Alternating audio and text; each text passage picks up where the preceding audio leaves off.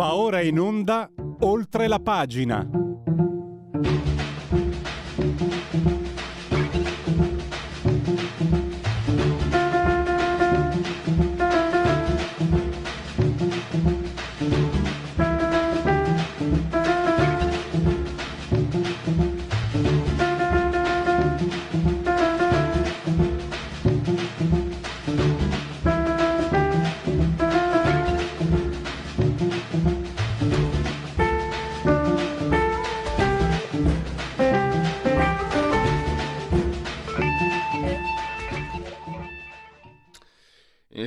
Come sempre con gli applausi, come devo formularci rapidamente per ricordarvi che siete in uh, simultanea con Radio Libertà quando sono scoccate le 10.39 del mattino insieme al dottor Federico Borsari saldamente sulla tolla di comando in regia tecnica eh, lui ed io siamo sospesi a 94 metri sopra il livello del mare, le temperature narrano di 26 gradi centigradi sopra lo zero interni, 28,9 esterni, 54% l'umidità, 1017,8 millibar la pressione. Un abbraccio come sempre forte, forte, forte, forte alla signora Carmela Angela e Clotilde che ci ascoltano dal televisore, il canale del digitale terrestre il 252, ma essendo Radio Libertà, chi se buona Radio Libertà campa 800 anni, meditate gente, meditate. E potete anche vederci se avete la Smart TV o Fire TV o insomma quelle cose lì eh, sul canale, sempre sul canale 252. Potete continuare ad ascoltarci tranquillamente cullati dall'agido suono digitale della Radio DAB oppure eh, con lo smartphone iPhone eh, usando le applicazioni dedicate a iOS Android ci potete seguire appunto anche iPad, mini iPad, eh, iPhone, eh, smartphone ho già detto. Eh, Alexia passa accendi Radio Libertà, passa parola. Ve ne saremo riconoscenti, Smart TV, Far TV, eh, iPad, mini iPad, tablet, mini tablet e poi anche su internet eh, il portale radioliberta.net e la pagina Facebook. Oggi parleremo del conflitto in Ucraina, gli sviluppi con eh, eh Mirko Monteni che avremo eh, tra pochissimo in eh, collegamento. Poi, attenzione, che c'è un tema. Non so quanti di voi sono in grado di capirlo, molti di voi purtroppo sono tifosi e quindi la sanità è eh, in vacca, la sanità è messa malissimo. Eh, quindi so che molti di voi no ma qui al nord funziona cioè, sì funziona perché c'è bravissima gente che, che, che vi lavora e al sud, eh, al sud mm, se, se, uno è bravo viene al nord perché non lo fanno lavorare eh, le risorse sono sempre più eh, povere, misere, c'è un taglio incredibile di, di risorse per medici e paramedici. E questo viene anche eh, evidenziato dal fatto che ci sono medici e infermieri che si licenziano, tantissimi, eh, 9.000, 9.000 tra il 19 e il 21 che hanno rinunciato a un posto, uh, a un lavoro a tempo indeterminato. Perché? Perché i soldi non sono, sono, pochi, per gli infermieri sono pochissimi e i medici prendono la metà rispetto ai loro colleghi all'estero. E, um, I ritmi di lavoro sono impressionanti. E, e cos'altro aggiungere? Nel pronto soccorso sono, sono, sono, sono veramente in una situazione drammatica fate voi, se uno rinuncia a un posto di lavoro, dopo che ha eh, studiato, fatto, ha preso anche il diploma eh, di, di, laurea breve e poi quando è lì se ne va, ragionate voi. Sì, sì, lo, lo so, no, non hanno voglia di lavorare. Eh beh, vabbè, eh, 9.000. E Simone Di Meo su Panorama ha, fatto, ha svolto un'inchiesta, una ricostruzione molto preoccupante, anche perché in proiezione ci ritroveremo eh, nel 2000, ehm, tra pochi anni, ci ritroveremo con 181 medici ogni 100.000 abitanti. Erano 213 nel 2016 contro 264 in Francia, 237 in Germania e 227 in Spagna. Non aggiungo altro e poi parola di scrittore Armando Damaro, il ritorno del commissario Boccadoro. Eh, Genova, indagine sotto le bombe, 1942, un altro caso per il commissario Boccadoro. E adesso abbiamo in collegamento Mirko Molteni, saggista di storia aeronautica e militare Ah no, ancora no, scusate. Allora, dicevo, eh, cosa sta succedendo in Ucraina? Sta succedendo che eh, dal punto di vista militare, facciamo un riassunto, la, molto laico, molto molto laico. Qui i tifosi non sono graditi, anche perché ci sono i morti e ci sono tante cose brutte. Quindi i tifosi, eh, prego astenersi e se non si astengono, li accompagno io alla porta, calcio in culo, i tifosi. Allora, la situazione è questa. Dal punto di vista militare, la Russia sta eh, conquistando terreno. Eh, le, le, porte del Donbass eh, sono praticamente prese e mh, mm, ci sono continui diciamo, successi militari. Sul fronte opposto cominciamo a vedere le prime pre- crepe Biden che rimprovera Zelensky dopo 100 giorni, sono 102 giorni oggi dal conflitto. Qualche giorno fa Biden ha rimproverato Zelensky, no ma tu non sei stato a sentire quando avevano dato l'allarme. Zelensky ha risposto, no col cavolo, io vi sono stato a sentire e vi ho, e vi ho detto aiutatemi subito. Poi eh, l'entrata della, della, dell'Ucraina nell'Unione Europea. Beh, qualcuno si sta opponendo perché? Perché non c'è i parametri per quanto riguarda la corruzione e i diritti, eh, e i diritti umani. La corruzione è uno dei paesi più corrotti del mondo e questo è un altro aspetto. La Turchia, Erdogan non vuole che eh, Finlandia e Svezia entrino nella Nato. E, ehm, lo stesso, lo stesso eh, capo del Pentagono, adesso mi sfugge il nome, che ha detto no, no, attenzione, noi siamo qua per aiutare l'Ucraina a difendersi, non a vincere la guerra. Quindi come vedete c'è un panorama innanzitutto diverso da quello che ci viene proposto dai tifosi contro Putin. Eh, non, è del, non, è del, tutto un, un panorama eh, che potrebbe essere gradito ai tifosi di Putin, è il panorama vero, reale, quello destinato a chi, usa, a chi usa veramente la propria testa per guardare le cose e cerca di capire quello che succede.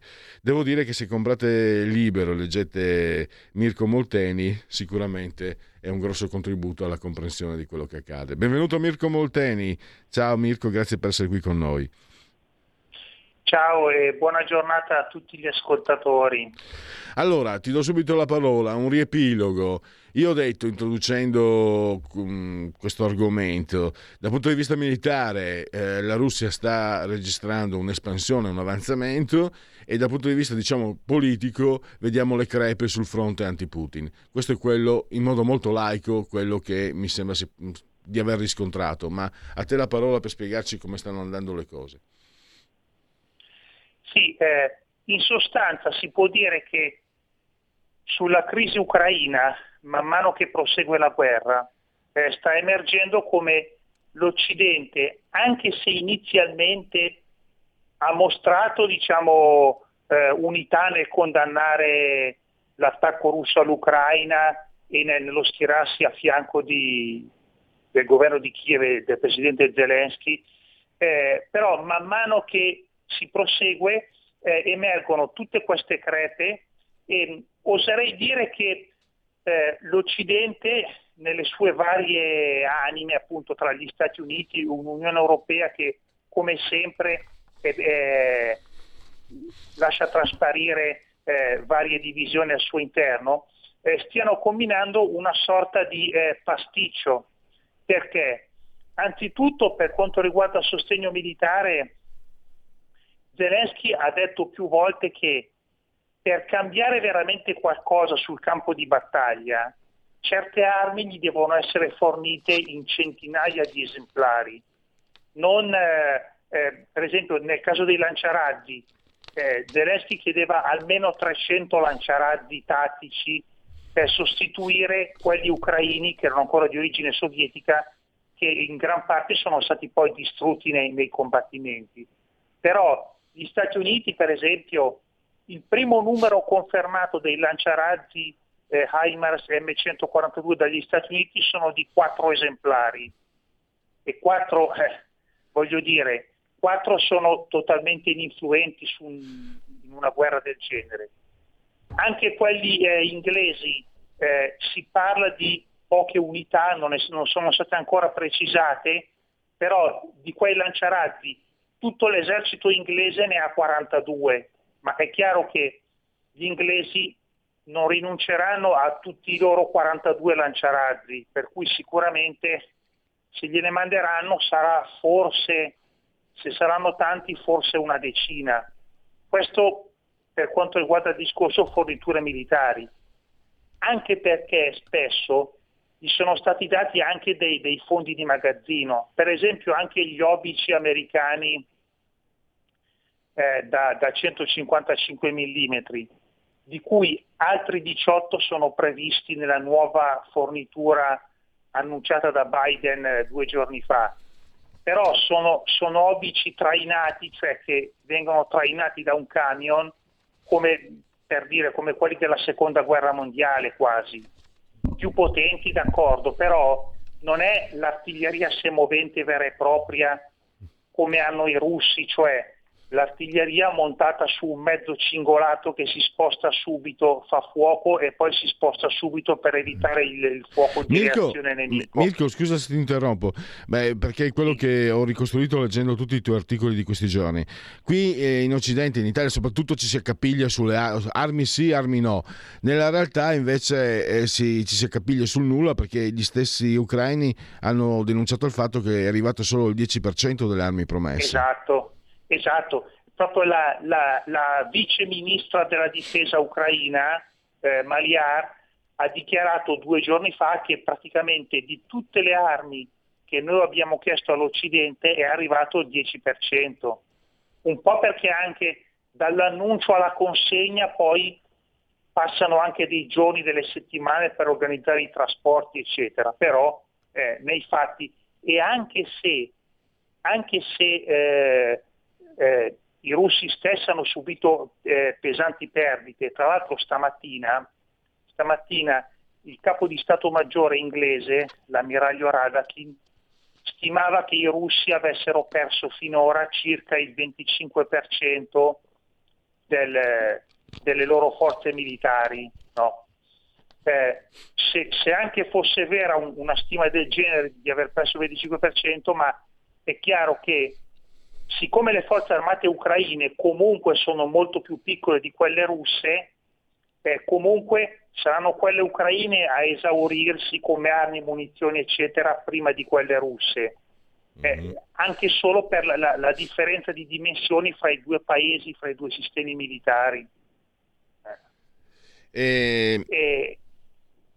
Quindi, diciamo, il quadro eh, è questo per quanto riguarda le, l'aspetto militare. Poi per quanto riguarda l'aspetto politico, eh, sappiamo bene appunto, come ricordavi giustamente tu, il problema della candidatura dell'Ucraina all'Unione Europea, no, eh, nonostante il fatto che manchi di, di molti requisiti, per esempio comunque fino all'inizio della guerra è stato risaputo, ma lo dicevano tutti, anche gli organismi internazionali, che l'Ucraina per esempio è uno dei paesi più corrotti del mondo per quanto riguarda proprio, eh, per dire, la, l'amministrazione statale, eccetera, e quant'altro. No? Quindi ci sono effettivamente molti problemi. Si ha l'impressione che l'Ucraina sia stata veramente strumentalizzata purtroppo per, per, la sua popolazione, per chi ha perso i propri cari e la propria casa, strumentalizzata dall'Occidente così per, per creare un, un, problema alla Russia, diciamo così, per, per prolungare, eh, come, come, ricordavi anche tu, il capo del Pentagono, Lloyd Austin, ha detto noi l'aiutiamo a, a resistere nel tempo, quindi prolungando la guerra in sostanza, ma non a vincere.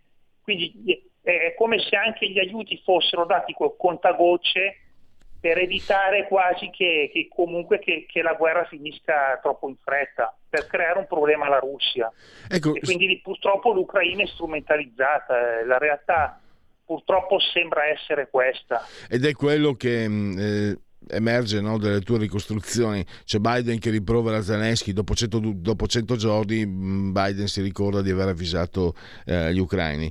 Volevo mm, una... Eh, tu sei saggista di, di, storia aeronautica e di storia militare, eh, però mi interessava, non so se, eh, se ti hai colpito l'intervento del Papa. C'è il Papa che qualche anno fa dice: Se tu mi insulti mia madre, io ti tiro un papagno. Adesso dice: Beh, tutto sommato, attenzione, che insomma, innanzitutto un'osservazione comunque condivisibile, cioè non è che la guerra c'è solo se la fa la Russia, cioè, e ha parlato della terza guerra mondiale a pezzi che si fa in Africa e in altre parti del mondo e quella è un'osservazione. Magari se l'avesse fatta più spesso sarebbe stata meglio, ma comunque vabbè.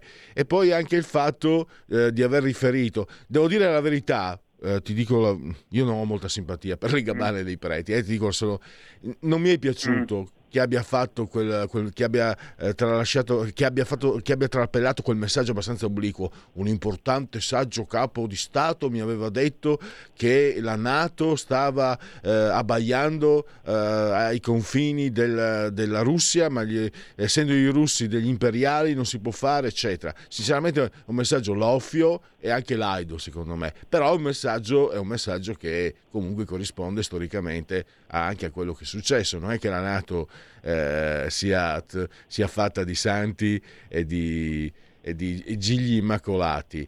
Che, dove voleva parare secondo te il Papa? Ma, eh, senz'altro eh, Papa Bergoglio ha voluto sottolineare il fatto che eh, in questo conflitto mh, le ragioni e i torti non sono, non sono polarizzati da una parte o dall'altra, ma eh, diciamo, ognuno ha le sue ragioni, ognuno ha delle sue parti. I, i buoni e i cattivi, i, i buoni la, cattivi la, metafisici. La, la, sua, esatto, esatto, esatto. Lo dice appunto che non ci sono i buoni da una parte e i cattivi dall'altra. Poi è vero che c'è sempre il discorso che eh, il conflitto n- nella sua estensione lo, lo, lo, vediamo eh, da, dal 24 febbraio, da quando la, la Russia per prima ha lanciato la sua campagna però eh, a, a, loro volta i russi eh, ribadiscono il fatto che comunque da otto anni c'era ancora la, c'era, eh, già la, la, guerra sul, sul fronte del, del, Donbass, perché comunque gli ucraini in Donbass ancora stanno resistendo perché? perché sono ben trincerati lì su varie linee eh, in, in, successione eh, fin da otto anni fa, per cui hanno difese apprestate, per quello che eh, per ora i russi avanzano ma comunque a fatica perché controdifese, per cui diciamo nel Donbass tra l'Ucraina e, e, le due repubbliche filorusse la guerra durava già da, da otto anni. Quindi eh, è sempre il solito discorso per cui in ogni conflitto eh, non si sa mai esattamente qual è il momento storico in cui iniziano gli sviluppi, perché poi da ogni momento ha i suoi presupposti in un'epoca precedente. Quindi è questo che, rende proprio la situazione complicata ed effettivamente appunto eh, ognuna delle due parti ha delle, delle ragioni contrapposte.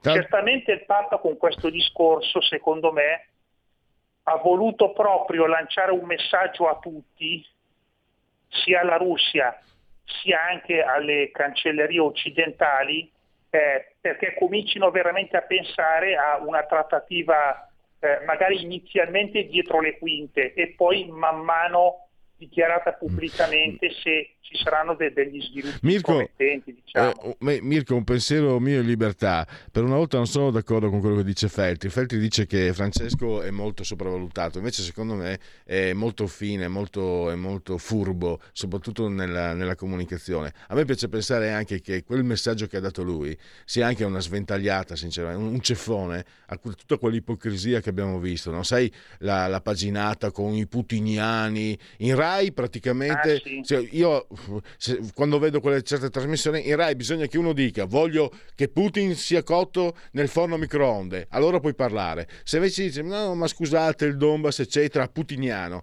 E a me piace pensare che abbia fatto veramente un bel lavoro, in questo caso un bel lavoro è un po', è un po troppo, insomma, like da parte mia, ma che abbia, che abbia svergognato tutta quell'ipocrisia eh, sinceramente insopportabile. Eh, no, no, certamente tu stesso, Mirko, Mirko, io ti dico, guarda, tu, ste, tu, stesso che sei veramente il più, cioè tra, tra, quelli che leggo, beh, ci sono anche altri bravi per carità, ma sei eh, puntuale, rigoroso, eh, non prendi mai posizione, fai solo ricostruzione di fatti, eccetera, secondo me anche tu rischi, rischieresti di essere preso di mira da questi Lazzaroni.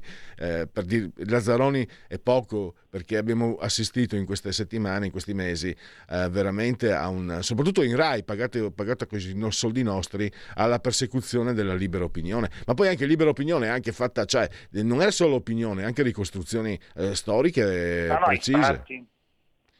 E... Ma, ba- basti pensare per esempio solo un, una cosa al volo, eh, mol- molto equilibrato e molto anche attento eh, alla, alla, ricostruzione di, di tutti questi fatti si è dimostrato eh, anche ad esempio lo storico Franco Cardini. Sì. Franco Cardini che in molte trasmissioni, in, in trasmissioni televisive è intervenuto nelle ultime settimane e eh, eh, scontrandosi spesso con, con, chi magari invece eh, propendeva apertamente più, eh, più de, verso uno, una, una, delle due parti, no? ad esempio. No? Però è chiaro che un accademico di, di tale livello giustamente eh, diciamo, cerca di osservare la, la questione da tutti i punti di vista evidenziando appunto ragioni e torti di entrambe le parti in modo equilibrato. Ecco, ecco. Eh, la Turchia, eh, ritorniamo un po' alla parte diplomatica, la Turchia che fa presente che l'Ucraina esiste, eh, resiste grazie anche alle armi fornite dalla Turchia, però si è opposta all'entrata nella Nato di Svezia e Finlandia. Eh, cosa, eh, questo cosa significa secondo te? La Turchia con la sua opposizione alla, alla, alla missione nella Nato di Svezia e Finlandia certamente acquisisce un credito diplomatico, cioè fa un favore in poche parole alla Russia.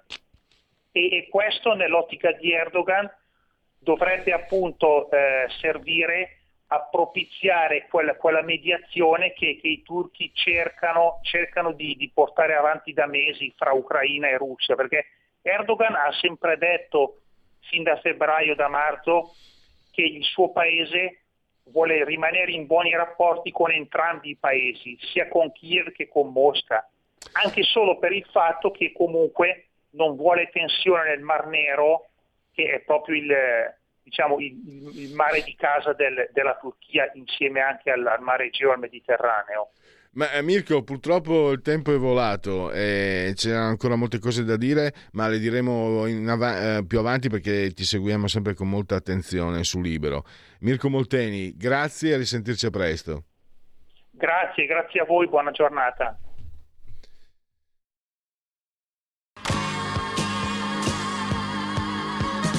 Davide Volpin un'ora in diretta nel passato per non dimenticare i grandi artisti e la loro grande musica ogni sabato dalle 17 alle 18 spazio pomeriggio su Radio Libertà.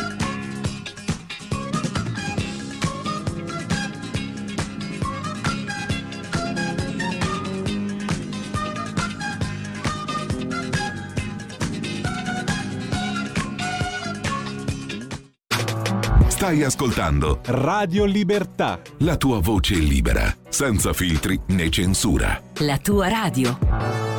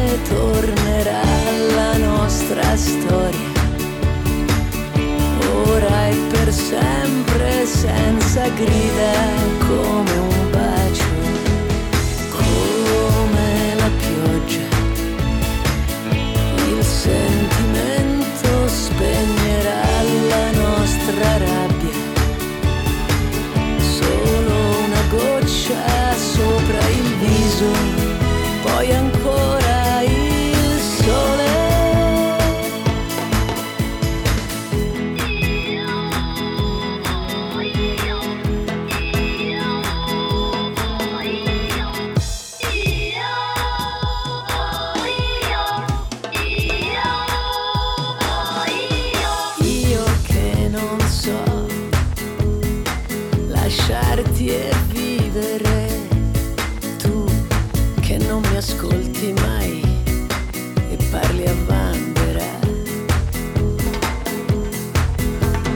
Tu che accendi e pieghi il desiderio. Sì, decidi solo tu, mi fai passare la voglia.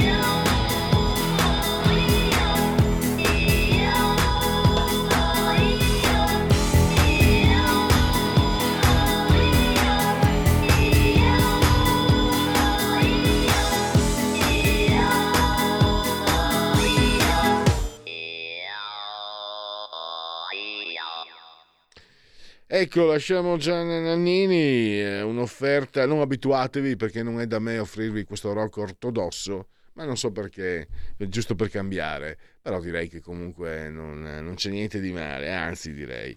E altrimenti avrei buttato via i soldi. Allora, e invece non c'è niente da ridere su una situazione eh, che vede la sanità italiana, soprattutto quella d'emergenza, eh, davvero ridotta malissimo. Vi consiglio, vi suggerisco di, se non l'avete ancora fatto, di procurarvi il numero di panorama online, andate in edicola, lo trovate fino a mercoledì e leggete il, l'inchiesta di Simone Di Meo. Ci sono numeri, ci sono testimonianze. Eh, è un brutto panorama perché ci riguarda direttamente, riguarda la nostra salute.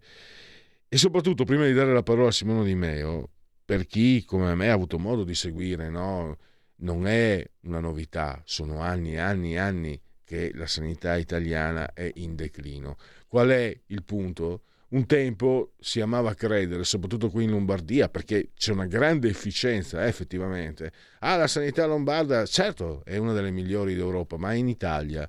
E quindi a questo punto le difficoltà di medici e paramedici sono analoghe. Si è, si è, diciamo, si è fatta l'unità d'Italia in peggio, nel senso che chi lavora negli ospedali italiani, che sia a Roma, che sia a Milano, che sia a Napoli o al Caldarelli appunto di Napoli, eh, non ce la fa più.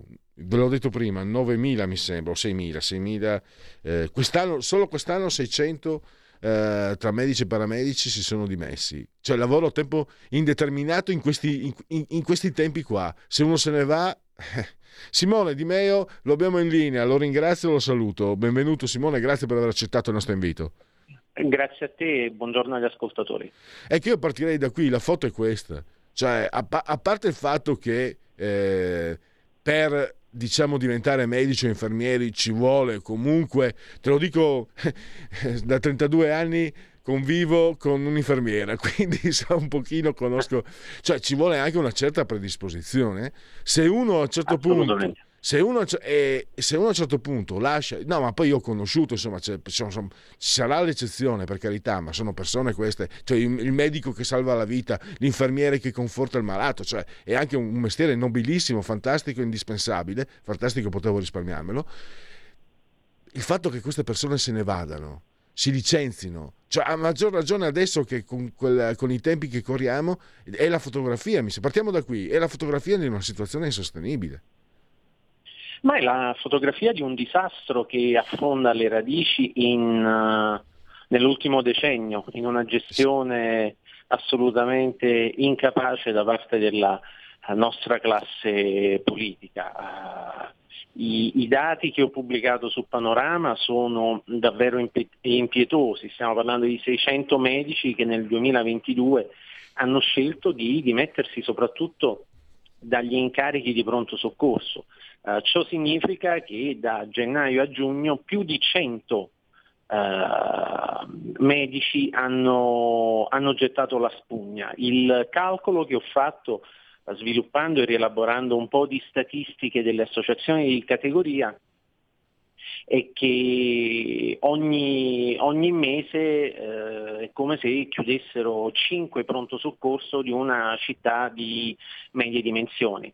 Uh, se torniamo indietro e calcoliamo dal novembre 2021 mm, la, la somma è ancora, è ancora, più alta. Per fine 2022 arriveremo a 5.000 unità in meno. Ovviamente questo significa eh, un affaticamento delle strutture ospedaliere al netto del Covid, e questo è un dettaglio importante, e un complicatissimo turnover, perché ovviamente per diventare medico non c'è soltanto la barriera all'ingresso delle facoltà a numero chiuso su cui fortunatamente adesso si sta iniziando a ragionare per una possibile abolizione, ma ci sono le specializzazioni, ci sono degli iter eh, di formazione che allungano a dismisura il tempo di eh, preparazione per il candidato al fine di entrare nel, nel, mercato del lavoro. Quindi noi ci ritroveremo con degli, ospi- eh, degli, ospedali dove i medici sono mercerari, ma dove al contrario i pazienti eh, aumentano in uh, misura esponenziale. E qui vorrei, se mi è consentito, fare una nota sociologica, perché è vero che i medici sono bistrattati e maltrattati dal sistema, ma è altrettanto vero che gli italiani per un qualsiasi tipo di malanno corrono al pronto soccorso, cosa che nelle altre parti d'Europa non esiste. Tanto nel, nei pronto soccorso c'è eh, questa, anche questa situazione, eh, questa caratteristica del fatto che ci siano eh, persone che non hanno trovato posto nel letto in reparto e che quindi occupano eh, le, e altro in, nei, nei, pronti soccorso. C'è anche un nome, eh, il boarding, no? tu l'hai riportato. Esatto, esatto. questo è il la, la fotografia più, più evidente della buona volontà dei medici che cercano di risolvere per quanto possibile i problemi dell'utenza, ma anche dell'amministrazione eh, impietosa di un fenomeno che eh, purtroppo non ha, non ha, nazionalità perché si verifica al Cardarelli di Napoli, si verifica a Milano, si verifica a Padova, si verifica a Palermo, a Firenze, a Torino, Uh, in Italia abbiamo un problema di um, sottodimensionamento degli organici um, dei, dei, medici di pronto soccorso e tra non molto avremo lo stesso problema anche per le specializzazioni perché come, come dicevo prima ogni anno ci sono circa 24 milioni di accessi al pronto soccorso. Ciò significa che in proporzione quasi un terzo degli italiani va in pronto soccorso ogni 12 mesi. È un numero effettivamente spropositato che dovrebbe essere corretto. E come si può correggere? Anzitutto recuperando la medicina territoriale. Non è una novità.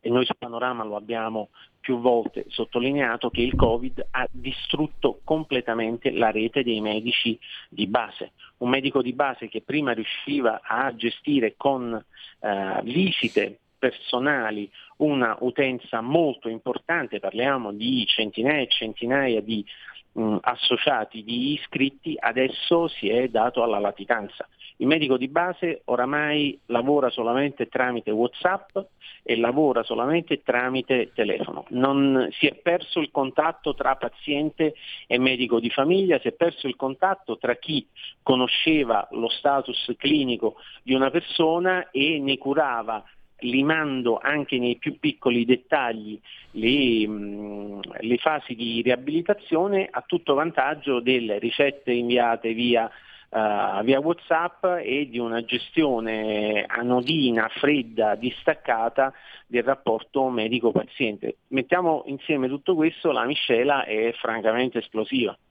Ecco, allora, questo è il frutto di, di, qualcosa che sta avvenendo da anni, ci sono tanti fattori, eh, devo dire che per quanto mi...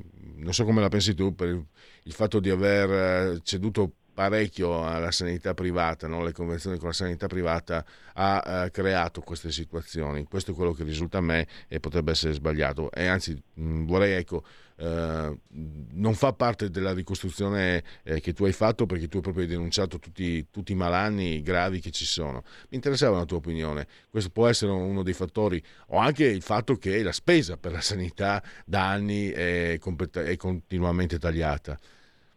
Questo non, non c'è dubbio, non sono dieci anni che abbiamo una progressione nella riduzione della spesa uh, per investimenti nella sanità. Il um, tema della concorrenza del privato è valido fino a un certo punto perché sostanzialmente i soggetti di cui ho parlato nel mio articolo sono persone che si sono dimesse non per andare a lavorare nel privato, ma si sono dimesse per cambiare, alcune anche per cambiare completamente mestiere o eh, per lavorare all'estero. Uh, un medico affermato o comunque un medico che qui abbia una carriera che gli consenta, secondo tutti gli scatti previsti dal contratto, di arrivare a guadagnare circa 5.000 euro al mese, all'estero in un'altra, uh, in un'altra nazione ne guadagna 12. Quindi il problema è vero che c'è stata da un certo punto in poi una uh, forma di ehm, attenzione maggiorata per il privato a, a discapito del, del, pubblico, ma è tutto il settore che non, che non funziona, è tutto il settore che non riesce a offrire ai suoi operatori quelle condizioni minime di eh, vivibilità e di qualità della vita. Parlavo con una fonte anonima che mi ha aiutato a redigere l'articolo e diceva noi siamo in un uh, pronto soccorso, dovremmo esserne 12 in realtà ne siamo nove e io sono tre mesi che non riesco a prendere un giorno di riposo a settimana. E di questi nove praticamente uno diventerà, eh, uno lascerà tra non molto il, l'incarico perché ha deciso di prendere un anno sabbatico per, per, girare in Europa, io credo per trovare un'altra collocazione. Quindi i, i medici sono pochi, sono stressati, sono sottopagati, eh, offrono eh, un servizio che dovrebbe essere di eccezionale rilevanza per la cittadinanza e anche per stabilire la qualità di una, di una nazione, ma di fatto sono abbandonati. Noi Abbiamo visto in questi mesi l'ossessione del ministro Speranza per le mascherine, per tutto l'armamentario, non solo sanitario, ma anche ideologico che ha accompagnato la gestione della pandemia. Non l'ho mai sentito parlare dei problemi dei medici di, di pronto soccorso. È chiaro che eh, un, un ministro ha, soprattutto durante la pandemia, un ministro della sanità, eh, della salute ha una molteplicità di, di, questioni da affrontare, ma non si può pensare sempre che a risolvere i problemi della classe dirigente sia il senso di responsabilità del singolo o della singola categoria. Mm, da questo punto di vista io sono stato assolutamente solidale con i medici del pronto soccorso del Cardarelli che hanno deciso in una lettera di, di mettersi in massa 25 medici, non uno o due, ma 25 hanno scritto che presto avrebbero abbandonato il lavoro perché incapaci, impossibilitati a gestire un flusso di centinaia e centinaia di accessi al giorno. Su questo Speranza io non l'ho sentito. Lì mi permetto un'osservazione personale. Eh, io ho avuto sentore di come stesse decadendo la situazione quando ho visto insomma, eh, personaggi francamente improponibili, la Lorenzin per esempio, assurdo che sia stata ministro e Speranza francamente non è nemmeno peggio della Lorenzin o di quella che c'era ancora prima della Lorenzin. Eh, questa è la mia osservazione personale. Una, un'osservazione che non è benaltrismo, Simone, mi interessa allora, tu hai parlato delle università che ritardano, hai, riferito anche alle cifre dell'Università di Padova, c'è una sproporzione terribile tra eh, le, le, lauree, le, licenze di laurea e i numeri richiesti dal territorio, però c'è anche questa realtà. Allora, eh, se ne è parlato poco, secondo me qualche tempo fa, eh, quindicenni, un quindicenne italiano su due non comprende quello che legge. Dati invalsi dell'anno scorso i maturandi hanno la preparazione di uno studente di terza media. Qualche anno fa, mi ricordo, fece un po' parlare, poi lo tolsero, c'era un esame di ammissione all'Università Facoltà di Medicina di Padova, c'era anche l'esame di italiano. Il 70%, mi sembra, non vorrei ricordare, era una percentuale molto alta, mi sembra di ricordare il 70%, non era in grado di superarlo, tolsero l'esame. Allora, non è benaltrismo, Simone, ma quello che sta succedendo nella sanità è, è sintomo di una malattia endemica diffusa nel, nel, nell'intero tessuto sociopolitico, economico italiano. Ma può sembrare demagogia questa, però sinceramente è demagogia, me ne rendo conto, ma è anche preoccupazione. Cioè, io ho una certa età, una situazione così malconcia e malmessa in Italia. Ero ragazzino negli anni 70, sembrava che le cose andassero a rotoli dopo il 73, la crisi del petrolio, eccetera, gli anni bui, il terrorismo, eccetera. La stessa crisi del 2008, quella dei subprime, eh, subprime. Eh, adesso però mi sembra che tutti i nodi stiano venendo al pettine e alla fine la testa rimane calva. Il, il, che un'analisi possa essere eh, potenzialmente demag- eh, demagogica, ma giusta non, non, la, non la, svilisce, anzi eh, la, la, tua, la, tua, prospettiva è una prospettiva che io, che io condivido, ma eh, il problema è essenzialmente culturale e eh, anche di messaggio politico. Noi siamo passati, tu hai citato il benaltrismo, ma siamo passati dall'idea di dovere al concetto di diritto. Uh, il relativismo per cui uh, uno vale uno ed è lo sciagurato slogan della forza politica che ha fatto del reddito di cittadinanza una gigantesca mossa di diciamo, scambio politico, uh, politico elettorale, di diciamo, non, non, voglio usare un termine che, che sfoci nel, nel, codice penale, ma il, il concetto di, di, reddito di cittadinanza, il concetto di uno vale uno, hanno di fatto indebolito la struttura, la uh, nervatura del, delle, giovanissime, delle, giovanissime, generazioni. Uh, prima c'era il concetto di dovere, Adesso tutto è diritto. Io ho il diritto a essere eh, ricco anche se sono un incapace. Ho il diritto di eh, avere la promozione a scuola anche se sono un ciuccio, anche se sono un animale. Ho il diritto di dire la mia anche se sono un incompetente. Questo ha indebolito nel tempo l'approccio dei singoli, degli individui e di conseguenza della, eh, della collettività rispetto a, l'organizzazione mm, della, uh, uh, della società. Uh, noi abbiamo, tu hai citato questi, questi, mm, queste, queste, statistiche, ma io ti posso dire che noi abbiamo, e io personalmente ho parlato con avvocati, magistrati, professori universitari che hanno difficoltà a esprimersi in italiano, hanno difficoltà a scrivere, hanno difficoltà a distinguere la E con l'accento dalla E preposizione hanno difficoltà a ehm, ehm, scrivere eh, un, concetto di senso, un concetto di senso compiuto. Il problema è esattamente questo. Eh, noi siamo in una fase di declino della, dell'Italia di cui non, non, si riesce a vedere la, la fine. Ecco. l'aspetto sanitario è uno dei tanti aspetti. Certo, sono completamente d'accordo, aggiungo questo che la, siccome sono più vecchio di te, ve lo dico sempre. Eh, l'aspetto che aggrava il tutto è che un tempo chi magari siamo stati tutti ignoranti, io lo sono ancora. L'ignoranza non dico che fosse eh, che creasse un senso di colpa, ma creava la predisposizione a vincerla. Cioè, se io sono ignorante, me ne rendo conto e faccio qualcosa per non esserlo, perché non, in sé essere ignoranti per carità non è una tragedia, ma se non lo sono è meglio. Adesso mi sembra che non, non ci si rende nemmeno conto di essere ignoranti e di conseguenza non si fa nulla per non esserlo. È, quello, è per quello che io sono un po' disperato nella, nell'analisi, Simone.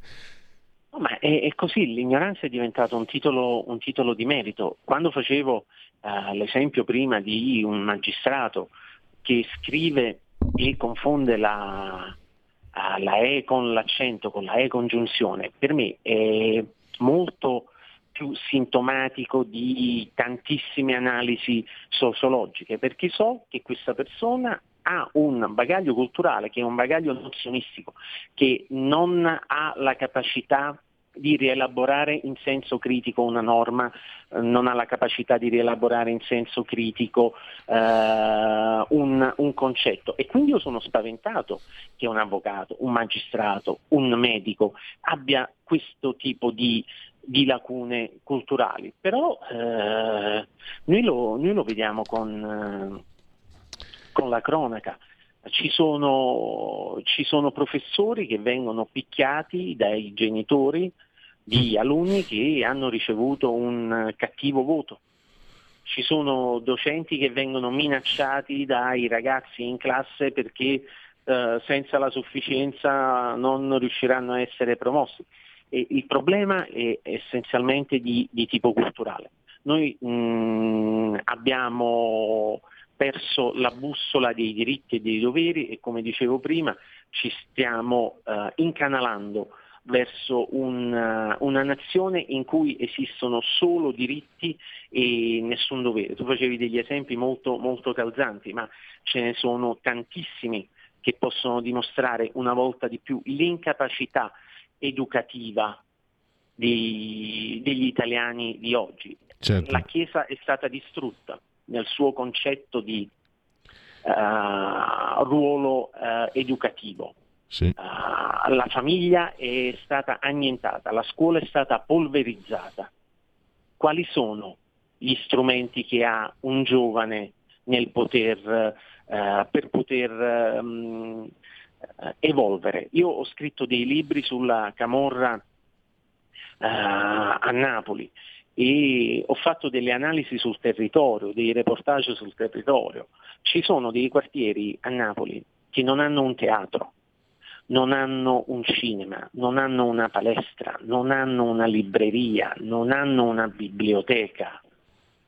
E paradossalmente questi quartieri hanno delle strade che rimandano ai grandi capolavori della letteratura mondiale, via uh, uh, Praga Magica, via mm. Il Posto delle Fragole, uh, via Stendhal, è un ragazzo che vive a via Stendhal e che è abituato a vedere la violenza come mezzo di risoluzione del conflitto, che, co- che se anche avesse la curiosità di dire ma fammi vedere questo Stendhal chi è, non ha la possibilità nemmeno di andare in libreria, non ha la possibilità nemmeno di andare in biblioteca.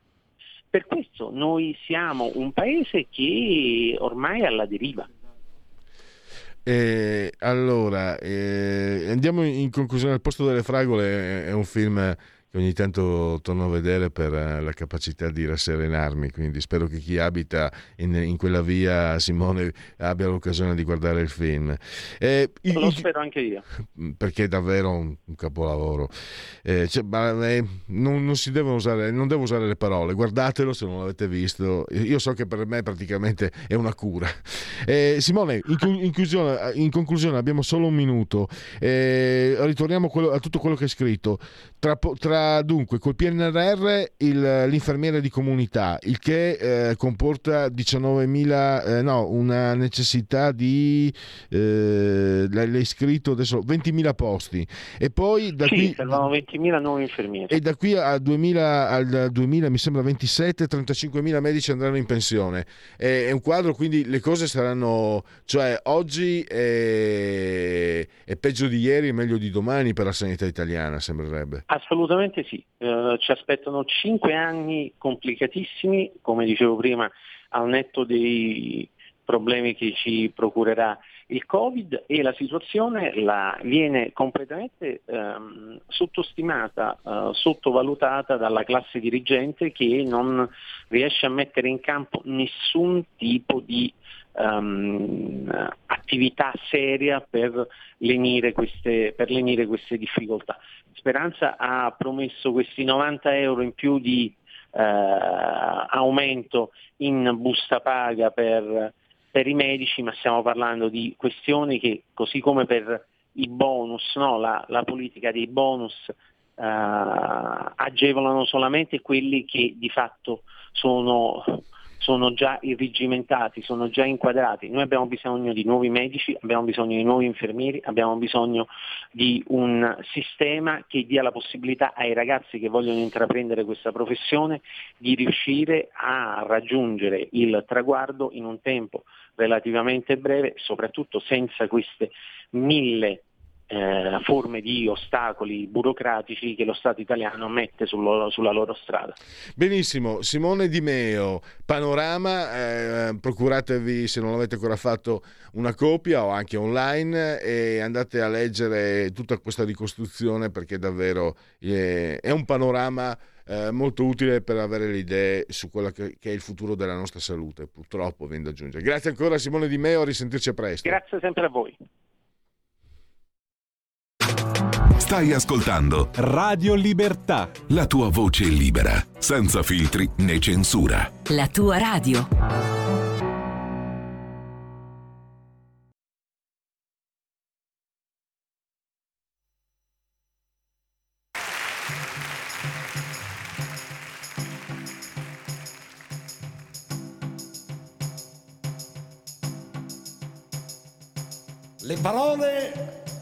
Definiscono il mondo.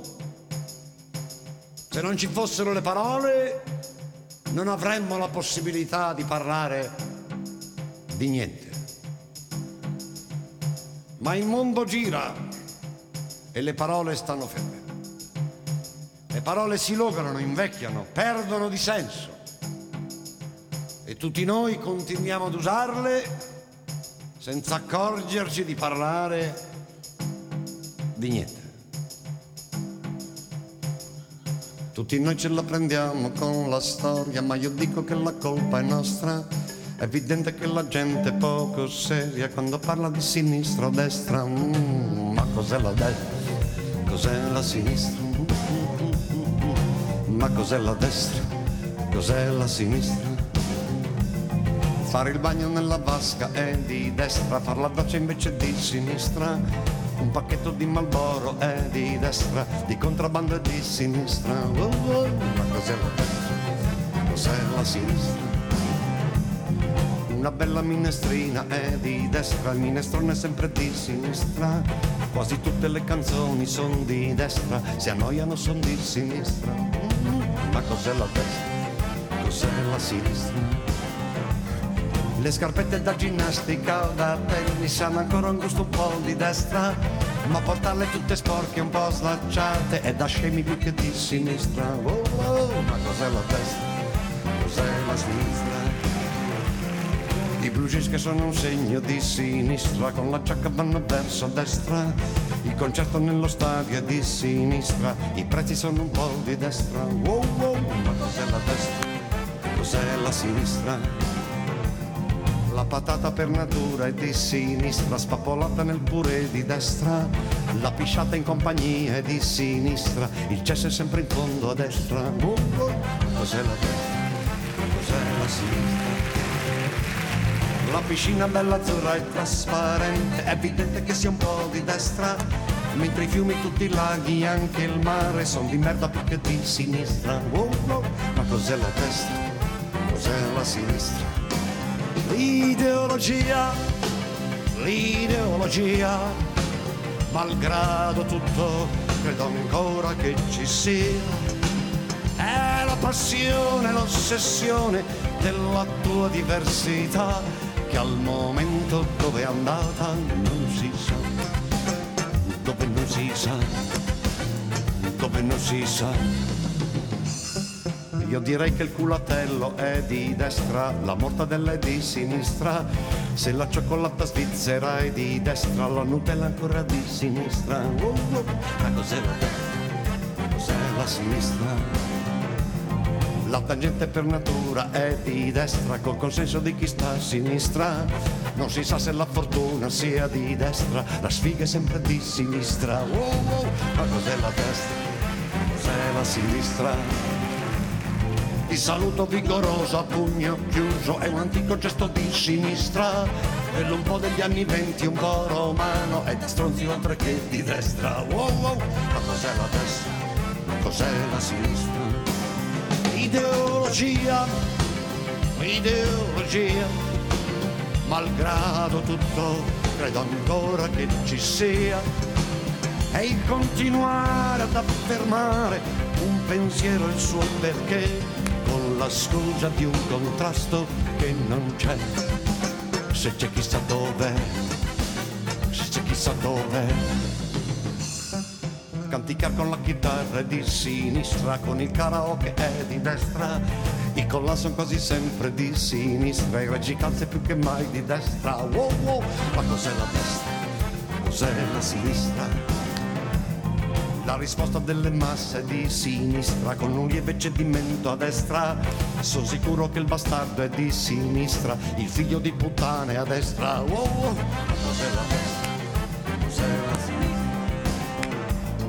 Una donna emancipata e di sinistra, riservata già un po' più di destra. Ma un figone resta sempre un'attrazione che va bene per sinistra o destra. Wow wow, ma cos'è la destra? Cos'è la sinistra? Tutti noi ce la prendiamo con la storia, ma io dico che la colpa è nostra. È evidente che la gente è poco seria quando parla di sinistra o destra. Mm, ma cos'è la destra? Cos'è la sinistra? Oh, oh, oh. Ma cos'è la destra? Cos'è la sinistra? Destra, sinistra, destra, sinistra, destra, sinistra, destra, sinistra, destra, sinistra. Basta!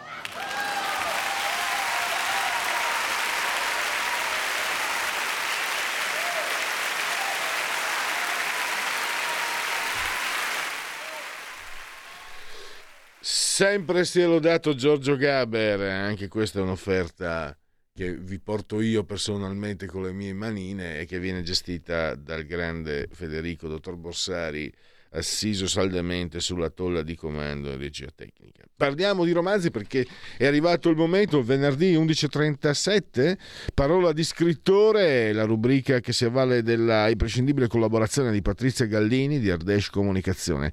Torniamo a parlare di Francesco Boccadoro, commissario genovese. Siamo però non nel nostro tempo, ma nel, non nel dopoguerra, purtroppo, purtroppo, siamo proprio in mezzo alla guerra. E parliamo appunto di Genova, indagine sotto le bombe, 1942, un altro caso per il commissario Boccadoro, Fratelli Frilli Editori, collana Noir, 13 euro e spiccioli, 180 pagine, l'autore Armando Damaro che abbiamo il piacere di avere al nostro microfono. Bentornato Armando e grazie, grazie. per felice di ritrovarti, un saluto a tutti gli ascoltatori. Allora, eh, un altro appuntamento eh, con, con, Francesco, con, con, il commissario Boccadoro. Eh, esatto. Ecco, mh, volevo partire, mi interessava, sì. mi incuriosiva. Eh, è, è, molto intriso di, di una storia che eh, comincia a essere lontana, ma per esempio per chi ha la mia età non è più tanto lontana perché era, dalla, era evocata dalla memoria dei nostri nonni e anche dei nostri eh, genitori. genitori. Tu cosa, come, come, ti sei affidato per la, per la, ricostruzione di quello che è stato anche un momento tragico per Genova, i bombardamenti del 42. Eh, io infatti quando Zelensky al Parlamento italiano eh, diceva che mh, la perdita di Mariupol l'equivaleva a Genova no? come numero di abitanti, sì, io, sì, io, pensavo sì, che alludesse al bombardamento del, del 42 in realtà, sì, eh, perché conoscevo questo, questo, aspetto molto pesante della storia. Ma allora tu come ti sei affidato? Eh, che, che, percorsi hai seguito? La documentazione, i ricordi, eh, le, testimo- le testimonianze? Guarda, tutto, tutto un insieme di cose. Intanto prima di scrivere il primo della serie, questo è il quinto, ho, sono trascorso più di sei mesi per fare ricerche storiche sul periodo in generale, diciamo dal 38 al 45. Eh, consultando archivi, archivi di Stato, eh, emeroteche, perché poter far muovere i personaggi in un ambiente veritiero e eh, calarmici naturalmente io, io, stesso. Alcune cose se le ricorda mia madre, eh, alcune cose, eh, come sai, questo libro è ambientato metà Genova e metà Calice Ligure, mm. per cui anche ai vecchi del paese, e per cui testimonianze e quant'altro, in maniera da, da rendere la storia naturalmente eh, la storia inventata, eh, credibile eh, credibile, quasi reale, ecco perché eh, la maggior parte dei fatti che avvengono appunto sono, sono reali, come ricordavi tu. Nel, nel, io non ho scritto questo libro, non ho avuto questo cattivo gusto, scusami, di scrivere questo libro ehm, per, per diciamo, fare riferimento alla guerra in Ucraina. Eh, l'avevo, l'avevo, concepito ben prima e, e, e, era pronto quando la guerra è iniziata. Però tu hai fatto riferimento a quello e i drammi sono naturalmente molto, molto simili. Beh, perché... ma Bocca, Boccadoro da, da, anni, cioè, si muove in quegli anni lì da, sì, da, da quando sì, l'hai sì, creato. no, no, infatti da tempi non, da tempi non sospetti. Eh, mi interessa, scusa, eh, permettimi di interrompere, di fare il maleducato. Eh, no, I miei genitori mi hanno educato bene, io ogni tanto trasgredisco. Eh, mi, mi, interessa, mi, mi, mi, intriga il fatto allora. C'è, c'è, questo c'è Calice Ligure dove se non sbaglio tu risiedi. Sì, ecco, esatto, ecco, mi piace esatto. pensare al, al, tuo lavoro. Eh, sì. di spazio temporale, la, sì. cioè lo spazio che è il tuo di oggi, che però nelle pagine diventa quello di 70 anni fa. Eh, io ho l'impressione, Armando, Mm. Noi non ci conosciamo, ma insomma abbiamo fatto delle chiacchierate. Che tu ti sei anche divertito molto. In, in... Cioè, è chiaro che chi scrive un libro prova sempre soddisfazione, piacere, ma che tu abbia provato anche una, un divertimento, un gusto. Uh, culturale sì, ma, anche, ma, anche, personale sì. nel giocare cioè tu guardi il paese dove vivi e nelle pagine lo, te lo immagini lo ricostruisci come era 70 anni fa francamente esatto, a, me, a, me, esatto. a, me, questo è, è, un qualcosa che esatto. mi, mi, intriga tantissimo tantissimo tantissimo esatto perché io mi, mi, mi calo cerco di calarmi quando scrivo in allora in qualche modo proprio cerco di vedere il paese così come era e così come me lo descrivono la strada polverosa, non asfaltata, eh, l'omnibus a cavalli che porta gli studenti eh, che non, non, delle elementari ma delle superiori a Finale Ligure sul mare a scuola, eh, il cinema al centro del paese, eh, tutta una, i lavatoi, cioè tutta una serie di cose e cerco di immaginare, cerco di essere lì in quel momento. E proprio per medesimarmi ancora di più, io ho, eh, anche se i tre figli del commissario Boccadoro che in realtà è di origine napoletana anche se lavora alla questura di Genova. Eh, I tre figli hanno i nomi dei miei tre figli, ma in realtà sono mia madre, mia zia e mio zio, perché in allora la famiglia era sfollata appunto a Calice Ligure. Qua siamo su due piani diversi di, come localizzazione perché eh, a Genova eh, c'è un giallo legato a parte dalla requisizione delle campagne. Nell'aprile del 42 dopo che si era già dato il ferro alla patria, il rame, eh, l'oro, eccetera, eccetera, nel, nel, nel, appunto nella primavera del 42 era stato un decreto che prevedeva la, il sequestro del bronzo. Eh, questo ha comportato intanto il sequestro di questi monumenti eh, non particolarmente antichi, antichi, in bronzo, tra cui ahimè anche tutti i monumenti dedicati al, ai caduti della prima guerra mondiale. Questo giustifica il fatto che noi adesso vediamo de- molto spesso delle stelle di cemento con i-, i nomi dei caduti nei singoli paesi, proprio perché erano stati sequestrati. E poi il bronzo delle campane, delle chiese. Mm.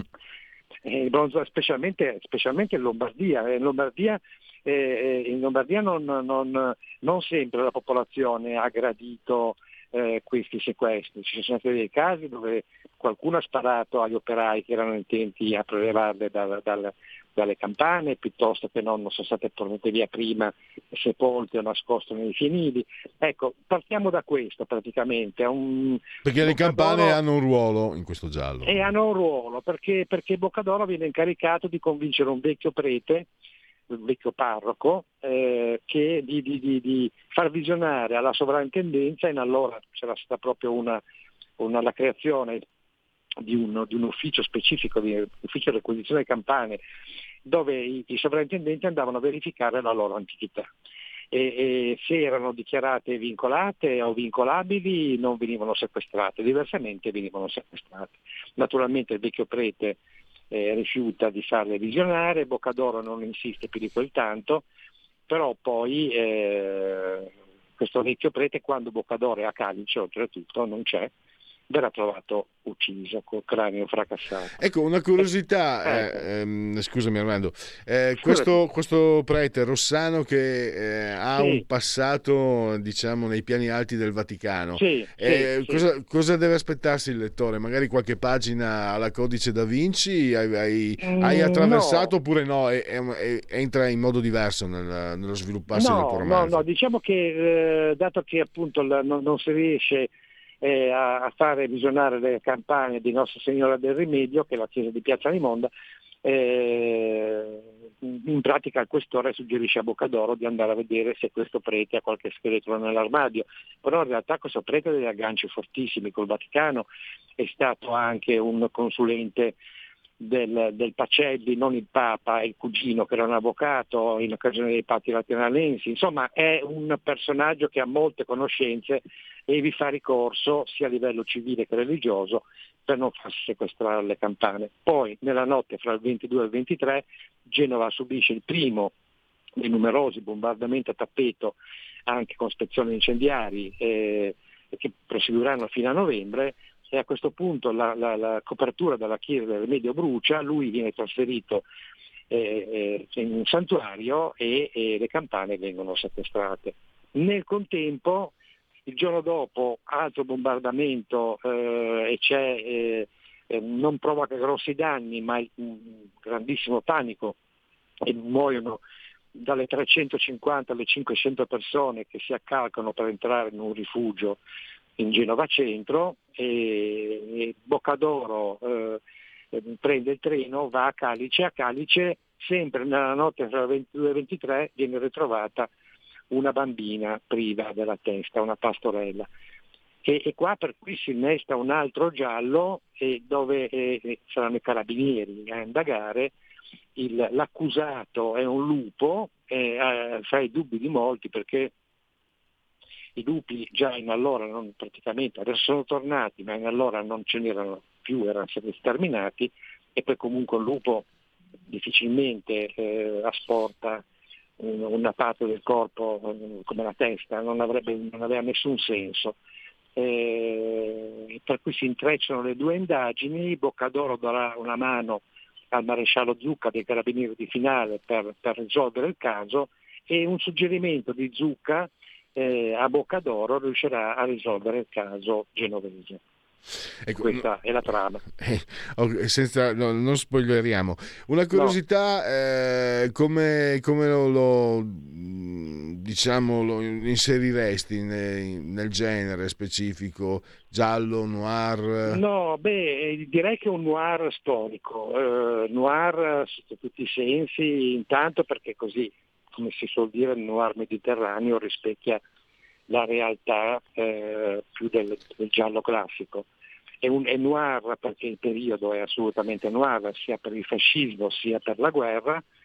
Il finale, eh, diciamo così, rispecchia un po' il giallo classico perché eh, spero che il lettore, mi, mi, stanno arrivando dei riscontri, spero che il lettore non, non capisca fino alla fine eh, l'omicida del, del, del caso diciamo Armando, diciamo così, del, del, del Vito Prete.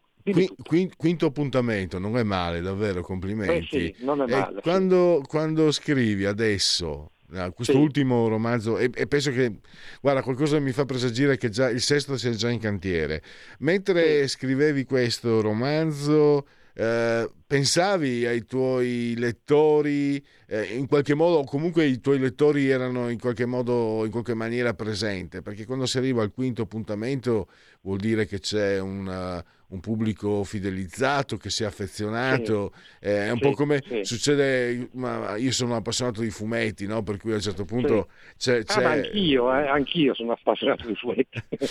eh, ma, ma, allora per i fumetti è più facile, per i romanzi eh, avere una serialità è più complicato perché un romanzo non lo leggi in mezza giornata, come un fumetto lo leggi in mezz'ora e, e, e poi appunto eh, tu, io non, ovviamente non, non, ho neanche pensato no, che ci potesse essere, essere, riferimento al conflitto in Ucraina perché normalmente eh, voi scrittori che io intervisto impiegate dai sei mesi a un anno per scrivere un eh romanzo, sì, quindi eh sì, eh il conflitto è cominciato il 24 febbraio, quindi cioè, era, è, è, fuori da... ovviamente non c'è nessuna, nessuna, nessuna connessione. Eh, e appunto volevo capire... Eh, il tuo lettore, come te lo immagini? Perché so che nei laboratori di scrittura creativa, no? eh, tanti anni fa almeno, eh, ti formavano anche a immaginare il tuo lettore. Quando scrivi, immagina chi ti legge o chi vorresti che ti leggesse. Tu, lo, tu, lo, tu lo, sai già perché al quinto appuntamento, sì. a parte che hai scritto tanti altri romanzi, ma al quinto appuntamento con Boccadoro il tuo, il tuo lettore sicuramente ce l'hai in testa. Sì, allora il lettore, eh, lettore, diciamo così, è un target abbastanza variegato perché eh, quelli che, a cui facevi riferimento tu all'inizio, vabbè, i più anziani o comunque quelli che hanno ancora i genitori che hanno vissuto la guerra o addirittura quelli che l'hanno vissuta, leggono per, per, rivivere, eh, per rivivere quello che hanno passato o quello che hanno eh, percepito attraverso i racconti dei genitori o dei nonni. Eh, I più giovani leggono con interesse perché eh, è un periodo storico che sì, a scuola viene magari studiato, però in maniera piuttosto naturalmente superficiale, come tutta la storia che viene studiata appunto a scuola, eh, per necessità di, di tempo. E, e io inserisco anche qual, qualche rara nota, ma eh, riesce forse più di un libro di storia più distaccato a calarsi, a calarsi nel periodo. Per cui ci sono, eh, vedo che sono, il libro è, è, gradito a tutte le età in qualche maniera. Poi io evitando mh, scene eccessivamente truculente o scene di sesso che io nel, nel, nel, dico nei romanzi, specialmente noir, non, non, non ne capisco molto la funzione, eh, ho un pubblico anche di scritto un, ragazzo, un ragazzino di 15 anni dicendo che l'ha comprato, l'ha letto e gli è piaciuto, per cui eh, non, non, eh, sono contento ecco, di, questo, di questo risultato, perché quello che voglio comunque fare esaltare è in qualche modo sempre l'umanità, l'umanità dei, dei personaggi, eh, in, qualche, in, qualche, modo anche la disumanità, ma più spesso l'umanità. Ecco, in questo caso Boccadoro è particolarmente umano in questo, in, in questo, in questo romanzo. Ultima domanda. Dei, dei, bombardamenti. Dimmi tutto.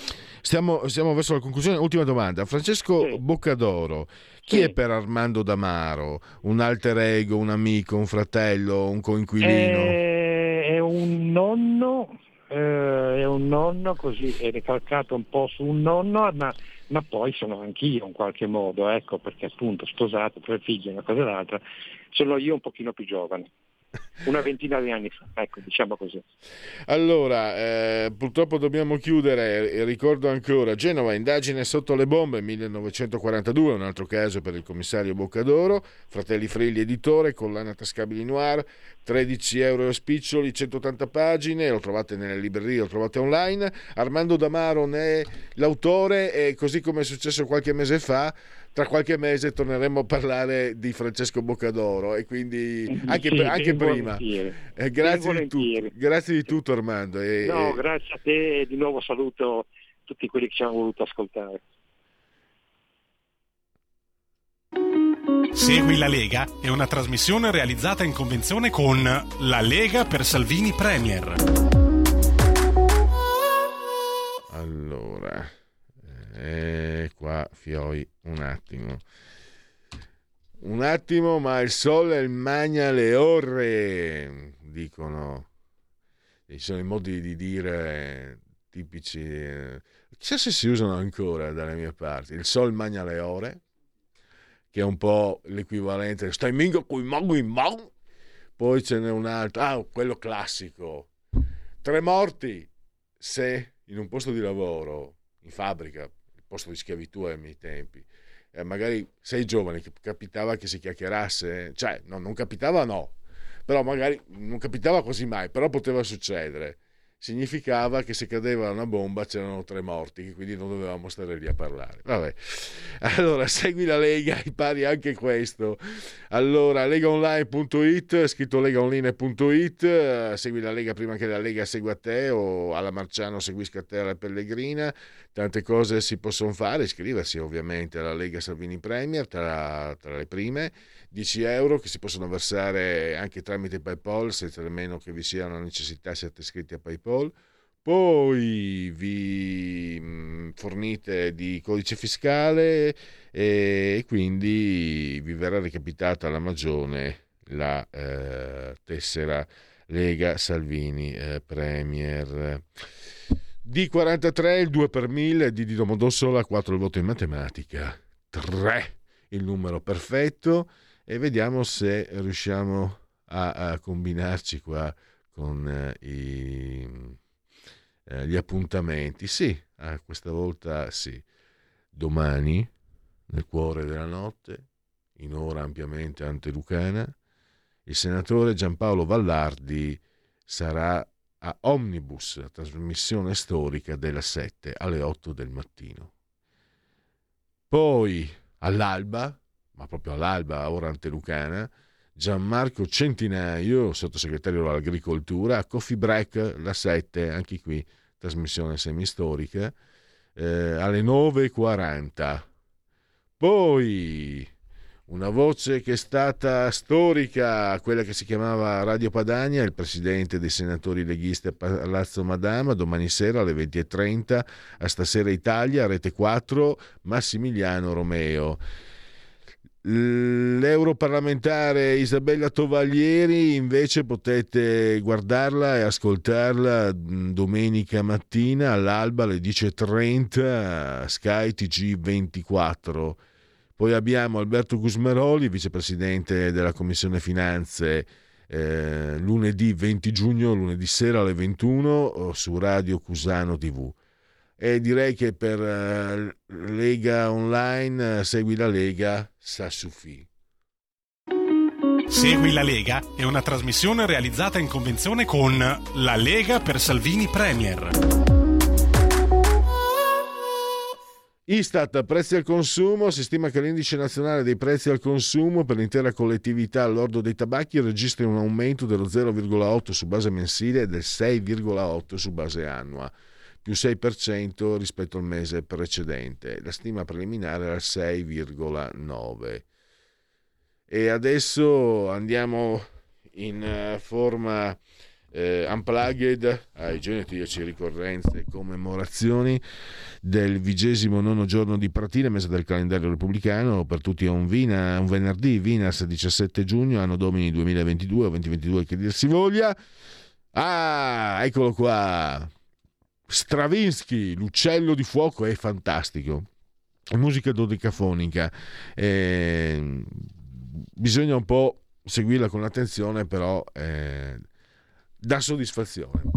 Un'espressione un po' anche volgare, se vogliamo, però non è sufficiente ascoltare la musica, è necessario anche vederla. Alfonso Bialetti da Verbania, il caffè all'italiana è poesia. Eh sì, eh sì, eh sì eh, anche se adesso onestamente, una volta faccio la pubblicità, una volta le, quando 40 anni fa iniziano le prime macchine da caffè, quelle diciamo quasi da bar, quelle in ceramica, c'era la gaggia arancione e io ero un maestro, facevo il caffè veramente anche meglio di quello del bar. Adesso sono tutte, o che sia cialda o che sia quelle comunque, è tutto il caffè uguale. Con la moca francamente... Ah, per chi ama il caffè come me, rigorosamente senza zucchero come mi ha insegnato un amico napoletano. Il grande Eschker, avete presente mh, quelle, quei, quei, disegni, quelle, quelle, quelle pitture abbastanza eh, sorprendenti che creano dei paradossi. Solo coloro che tentano l'assurdo raggiungeranno l'impossibile. Il grande e fantastico Elio Pandolfi che ci ha lasciato un anno fa, il grande è comunista ma è bravo. Terra, sì, eh, Terra e Libertà, un film favoloso. Ken Loach che ha detto la destra è come un morbo contagioso però io gli voglio bene lo stesso. Un regista molto interessante, Krzysztof Zanussi, che ha origini friulano e asburgi, che ma è polacco.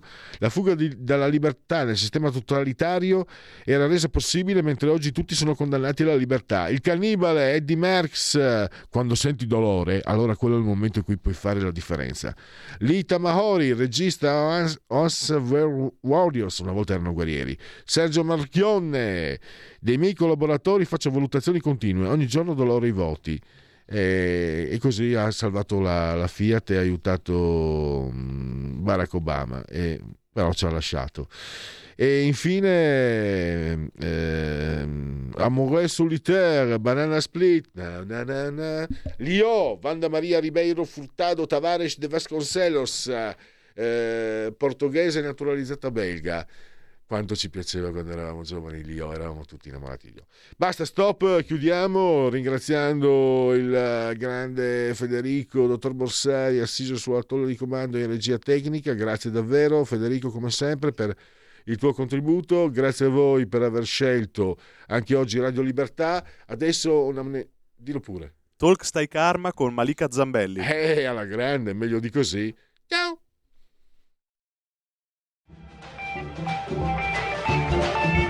Avete ascoltato oltre la pagina.